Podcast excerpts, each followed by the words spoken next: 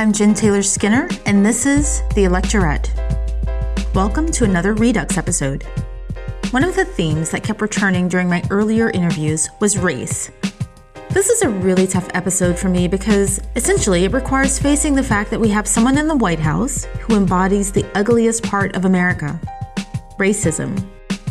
We fought wars to rid the stain of racism. We've tried to protest it away. We've tried to shame it away. We've tried to vote it away.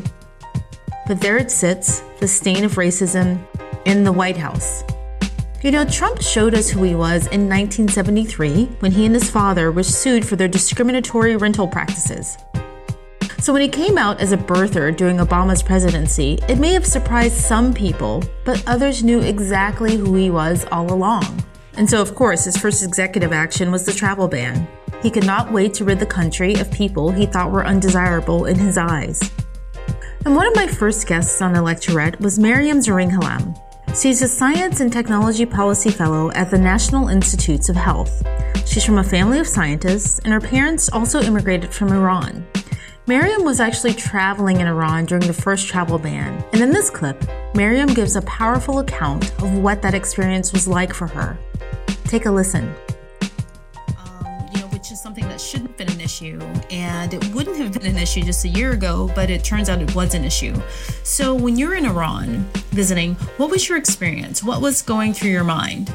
There was uh, a lot of fear and anxiety initially because I, I was born here in America and I grew up feeling very much like an American, but an American who had this other side to me, who um, grew up with many of the traditions of Iranian culture. And, you know, perhaps that's that that's in part why I was so attracted to science and engineering because Iran has this rich culture of science and engineering. And you know, I, would had experiences growing up where I learned, you know, right after 9 11, I learned that, that that part of my identity of being an Iranian American could be problematic for people because, you know, I was just in eighth grade and I grew up in the suburbs of New York and I heard a rumor that there was this girl, or I heard that there was this girl who was spreading a rumor about me and my family that we were members of the Taliban, which is so completely absurd because we're just this, you know, boring family, like a doctor and an engineer and, you know, two kids, very cookie, cookie cutter family who just happened to be um, from Iran. And this rumor started spreading, and it was so deeply hurtful and painful because I, as an American, was grieving after this incredible loss, this incredible tragedy, and I felt excluded, and I like I wasn't allowed to grieve with with the rest of my country men and women. And I think that has acutely been in the back of my brain, you know, learning that you are different at such a young age and that people will very quickly turn to judge you. And that being in Iran during that travel ban felt very much like that times a thousand. You know, I, I know that Islamophobia has been growing in this country. I know the rhetoric around Iran um, has been so negative in this country, but but it felt like like like a rejection of of me. You know, my my parents if my parents were trying to come to America today, they wouldn't be allowed to. And they met here in this country and they fell in love here in this country and they got married here in this country and they had me and my brother here in this country. And that would not have been possible. I wouldn't have been possible under this administration. And, you know, all of this is coursing through my brain's disjointed as it's coming out right now as I'm talking to you, but but it was extremely depressing and, and dark. We're watching all of this play out on the Iranian news, which is, which happens to be state sponsored, and so they, you know, play the same clips over and over and over again. And then I went out of the house for a bit to, to go on a walk, and I came back and I see that there's this new clip that's playing. And uh, I look on the screen and I see that there are images of protests that are breaking out all around the country. And there's people in JFK and in Dulles Airport, and they're holding signs that say, um, Love Trump's hate, and No Ban, No Wall, and Muslims are welcome here. And, sorry. And I've always been sort of protest averse. It feels kind of like preaching to the choir or preaching for a change that might not ever come. But I saw in that moment that Americans were expressing themselves in a way that the administration was not. That when that when an administration's policies run counter to how we feel as Americans and the values that we hold, that we have this amazing power to gather and protest and raise our voices and our signs and say that this is exactly who we are and it'll make it all the way out into the rest of the world onto Iranian state sponsored television, no less. And in that moment, I felt so proud to be to be an American and so proud of of all of these people that were coming to support people like my family, people like me who have been targeted by this administration. It felt incredibly empowering and uniquely American and, and a real push for change.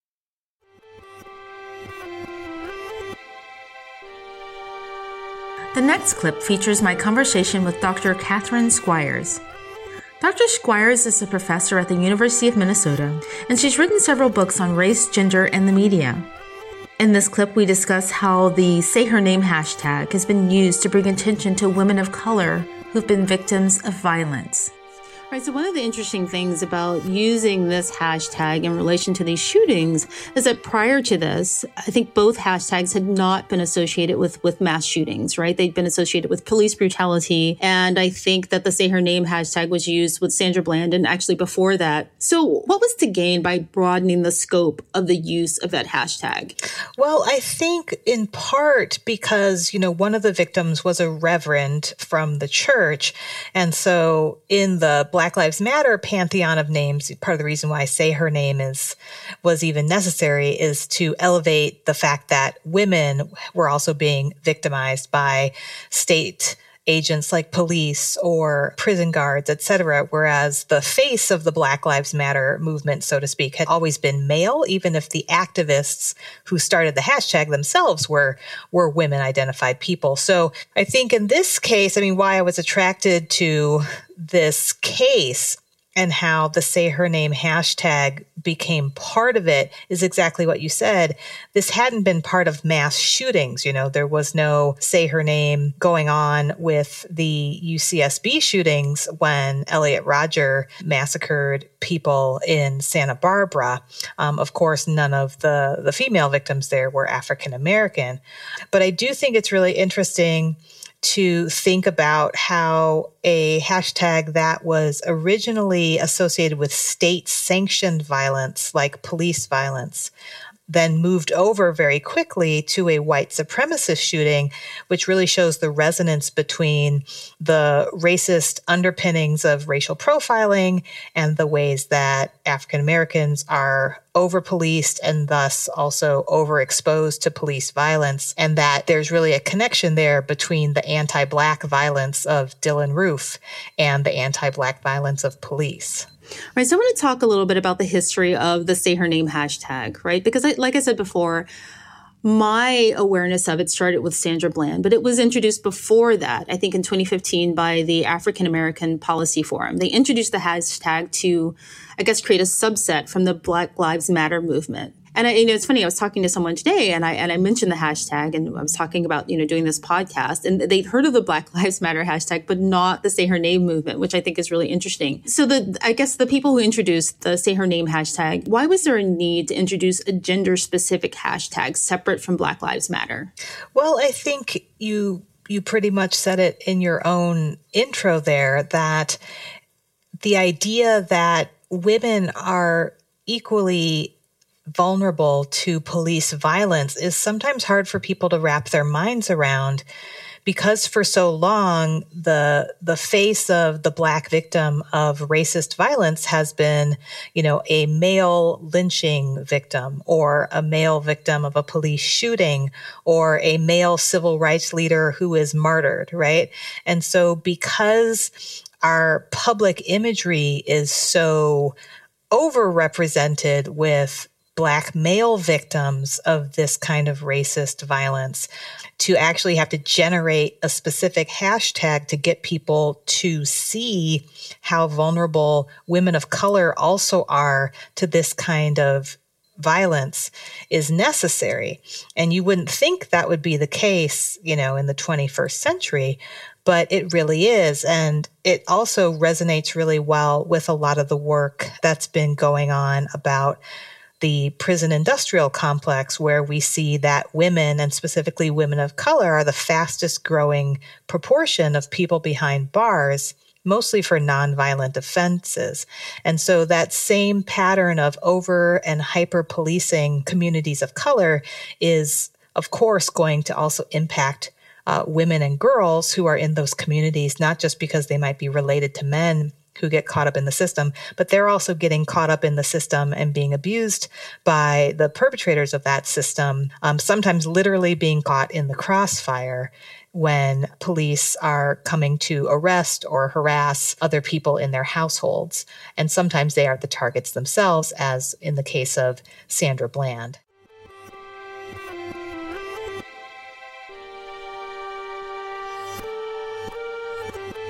Some of the examples of the classic display of patriarchal behaviors in the Charleston shooting? Well, Dylann Roof, I think the classic. I mean, I, I hate to even repeat the things that that he said or that were right. found in his you know social media, but you know the the most chilling thing that was reported was that he told one of the survivors that he had to do it because black men were coming for white women.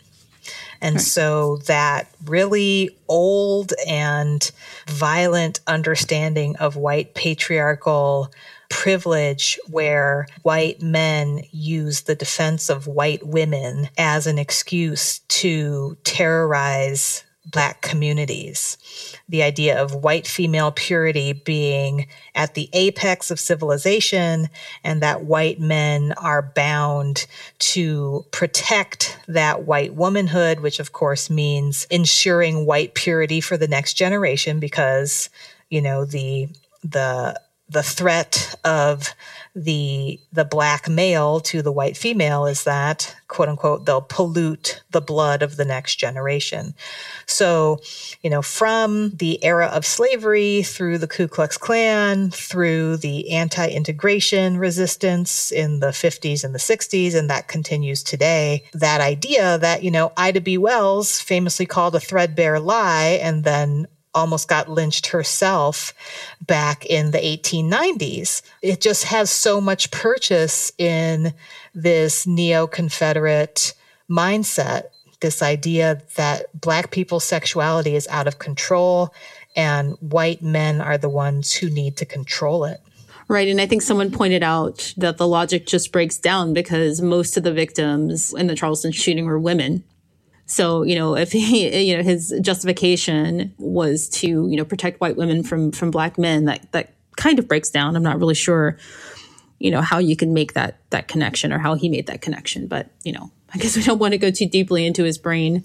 Right. And I mean, I think, you know, just destroying black bodies, whether they're male or female, right, is is just it's open season, correct? And for him, he he picked a place where he could be pretty sure he'd be the only person armed, right? And also, destroying black women means you're destroying the future mothers, you know, and sisters and aunts and grandmothers of a community as well. So we know that one of the main weapons of war is always to attack and try to degrade women.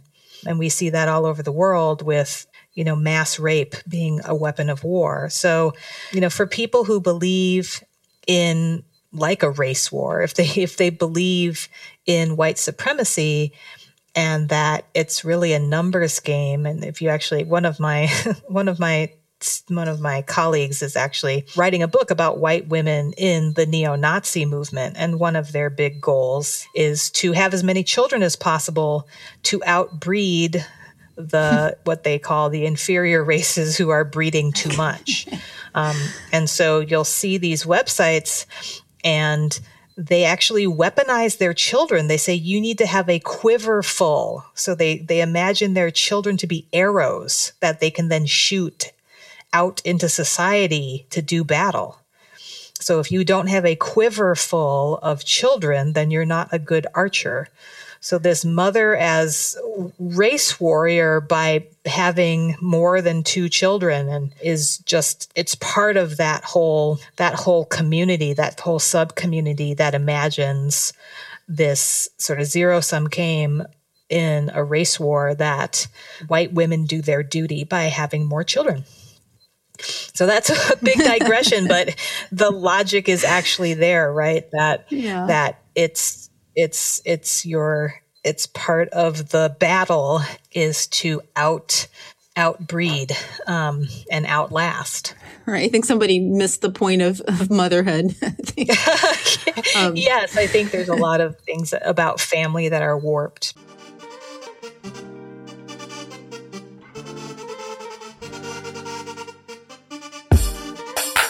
In these final clips, I talked to Ruth DeFoster, She's also a professor, and she's an expert on terrorism and mass shootings. Here, we discuss how Trump himself has fueled the current climate of racism in the country. So, what impact has the Trump administration had on mass shootings and how we cover them and how we think about them? I think it's had an enormous impact. I mean, we we have you know an administration standing behind a president who calls black NFL players sons of bitches while simultaneously, you know, out of the other side of his mouth saying that there were many fine people among the white supremacists in Charlottesville who literally murdered an innocent young woman. I mean, this is a man for whom overt racism and racial animus was a cornerstone of his campaign, and it's a cornerstone of his presidency, too. And so I think it's so telling that Trump and members of the Trump administration have little to nothing to say about white shooters and about white terrorists, but they are always ready to condemn the merest hint of Islamic extremism and to use it as a sort of political cudgel to argue that Muslims should be banned from the United States. And he and his administration have even argued that news media are actively hiding the truth about Islamic extremism. This is like really insidious, just Orwellian stuff. Right. Um, you probably remember Kellyanne Conway's just bizarre invocation of an imaginary terrorist attack. Remember this, the Bowling Green massacre? Yes. she yes, referred to this in two separate interviews, and she used it to justify President Trump's travel ban, barring citizens from Muslim countries from entering the United States. And in February, the White House took this rhetoric a step further when Trump claimed, and this is a quote, that the very, very dishonest press was deliberately and maliciously refusing to report upon acts of terror. And when they were pressed to provide evidence for this claim, they, they very hastily released this, this list of 78 incidents that they asserted were underrepresented. And, and I mean, the list was absurd, right? It had numerous holes. There were lots of entries that lacked data. They misspelled persons. They misspelled San Bernardino. They misspelled the word attacker.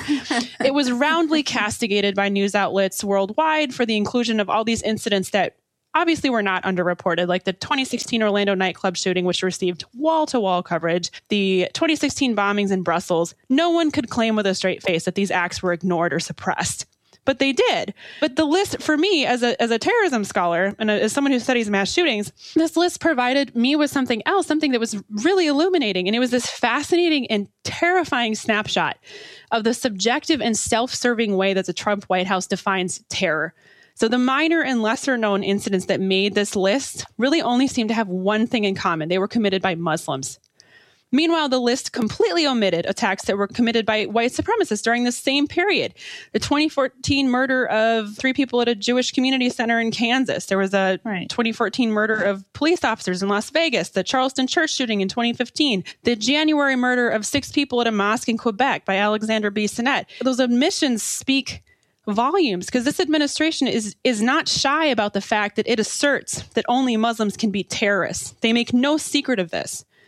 But it's a dangerous historical road to go down. And I'm particularly reminded of this when I read this week that under Trump, the FBI's counterterrorism division just widened its domestic terrorism designation to include what it calls black identity extremists. This is disturbing for a couple of reasons. Because A, it's clearly a thinly veiled attempt to justify surveillance on groups like Black Lives Matter and other Black activist groups. And B, this designation doesn't describe any meaningful terrorist movement at all or any credible threat.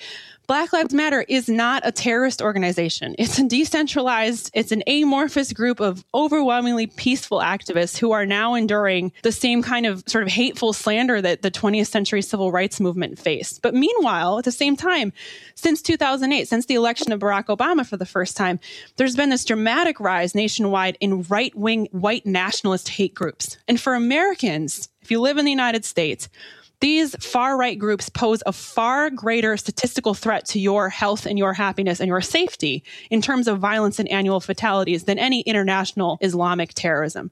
But this administration just isn't concerned with facts. They're concerned with pushing this narrative that demonizes and marginalizes groups that have little social power religious, ethnic, racial minorities, undocumented children under DACA, Muslims, women, Black Americans. They're concerned with just fueling this racist white rage that keeps them in power. You know, one of the patterns that you often see in media coverage is how violence in urban areas is treated, right? Chicago is a really popular one for the right. And on the left, you know, I think it's just, you know, overlooked. Yeah. I mean, you see, that's a narrative that's come up quite a bit from the administration is to sort of pivot to Chicago. Anytime someone talks about, for example, gun legislation or common sense gun reform, we'll say, well, look at Chicago that has some of the tightest gun laws in the nation and yet some of the highest rates of gun violence. Of course, the reason for that is because all of the surrounding vicinities areas areas and states have incredibly lax gun laws, and it's no trick at all to put a gun in your back seat and drive it into Chicago, which is exactly what happens. But that doesn't fit the narrative. The narrative, I mean, it's relying on this dog whistle racial politics that demonizes and blames people of color for violence in their own communities while refusing to grapple with white violence and far right terror. Thank you for listening to today's episode. And please support Electorette by visiting us on Facebook and on Twitter. It's facebook.com slash electorette and twitter.com slash electorette. Also, we have a Patreon page, patreon.com slash electorette. Again, thank you for listening today, and until the next time, keep up the good fight.